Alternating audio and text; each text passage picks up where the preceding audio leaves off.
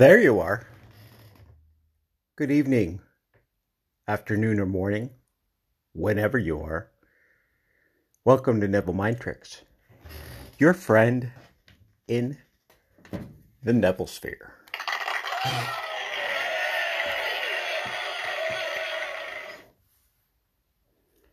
All right, so how these disciples are listed, there's like a two for one. So today I'm going to talk about my crazy S P story. I don't know if you're any sporters out there that are watching March Madness. We can call this S P Madness. So in hindsight, I've dated some women that have been pretty decent, and then others that uh, would probably fit into the stereotypical crazy S P category. So just for fun, I had this one woman, this was a few years back. I think calling her crazy would be probably a, a compliment. It was uh, it was pretty interesting.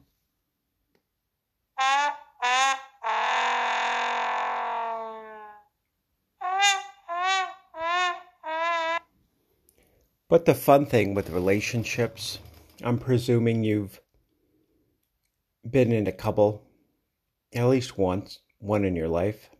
Maybe they've all been good, in which case, tip of the hat. Maybe they've been interesting. Maybe you know people that have been in interesting relationships. So it seems, from my experience anyway, they all start off pretty good. And this was all pre-Neville. So again, more of an entertainment thing than anything. So it was pre-Neville. And so I started dating this woman, and, you know, everything at first is sunshine, rainbows, lollipops, unicorns, walking backwards, dancing, and all that, you know, all the good stuff. And then fast forward to a certain point, almost got kicked out of the condo complex I was in at the time. Get nasty grams, dirty looks from the neighbors. See, what would happen is this woman would show up to my front door at odd hours of the nights, kicking, screaming, "I know you're in there. I know you're in there with her. Open up." And doing all kind of weird nonsense and chicanery. I mean, it was interesting. It, it finally got to a point where the H O A counseled me to get a restraining order, which was really bad, but it was something I had to do, and I ended up moving it. It had nothing to do with her, although I'm sure it kind of helped the process along. But here's something that I thought about, something that she told me. Um, I would say towards the end of the relationship, but I think there was a blurred line between what she thought was the end of the relationship and what I thought was the end of the relationship. She said that I wasn't who she thought she was. Who she thought that I was, rather. And I'm like, well, that's interesting because I'm who I am. And it is what it is. But that's interesting with the S P fallacy.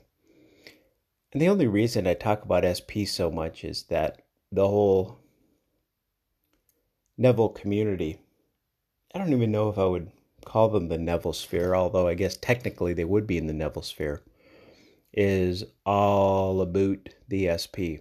You can't travel five minutes in the Neville Sphere nowadays without hearing, S P, S P, how to get your S P, and all these weird acronyms and nonsense. And basically, and whatever, I mean, this isn't my primary line of business. It's not my main stream of income. So I treat it the way I treat it. But I guess if this is how you have the money coming in, you have to give your customer what they want. Not really what would serve them appropriately, as in this case. you don't have to give them the right information as long as they like the information you're giving them. Not really my approach, but who am I to judge? So the S P fallacy. The person thinks that their quote-unquote S P is a certain way. And that's what they're in love with. They're in love with who they think this person is. But because they staple that to a particular individual that they know nothing about besides vapid, surface-level looks, it could be the reason why they're not having a lot of success. Because if people were being successful in the S P world, they wouldn't talk about it all the time. They would just find out how to do it, get their S Ps, live happily ever after, bada bing, bada boom. Just like an example I, br- I brought up several times because it's so good, like driving a vehicle. One of my nieces is currently has a learner's permit and is getting ready to get a driver's license here within months. Once she gets a driver's license and starts driving, do you think she's going to care about learning to drive anymore?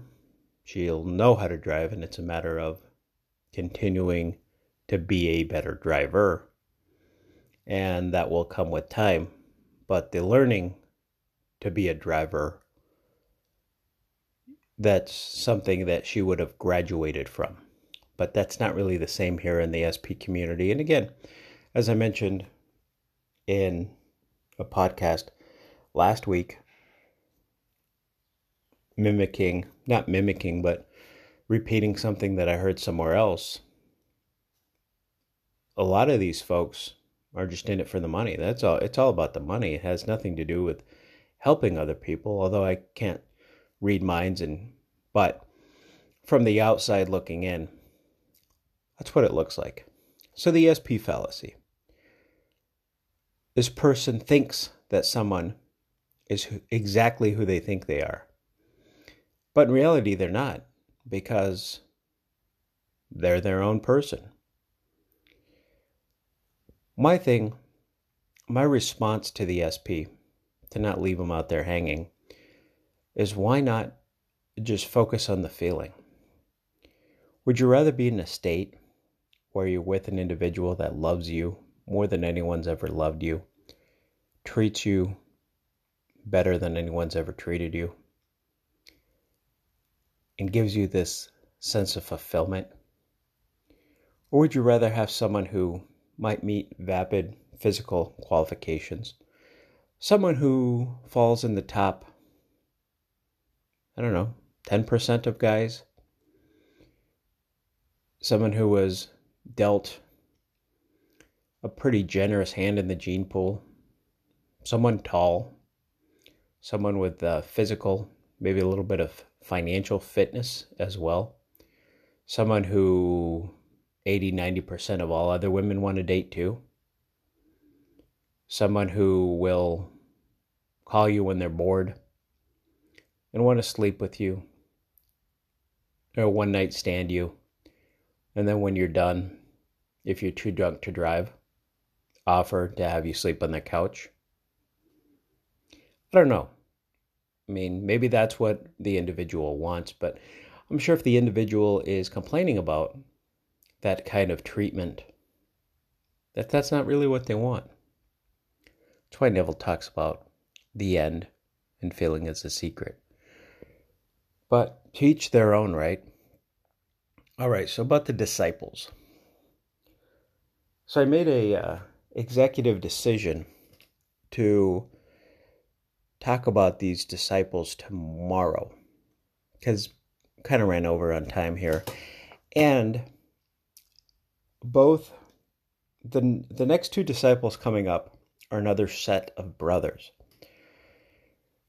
They're sur- surnamed Boanerges. Boanerges.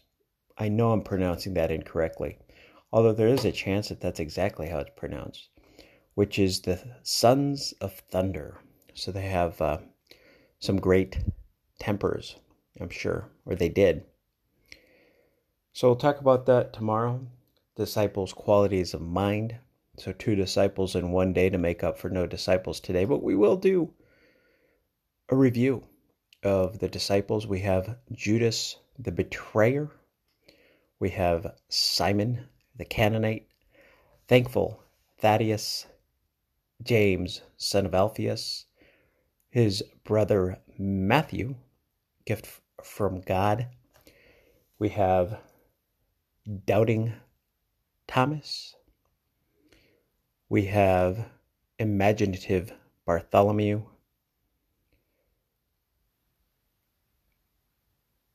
Philip.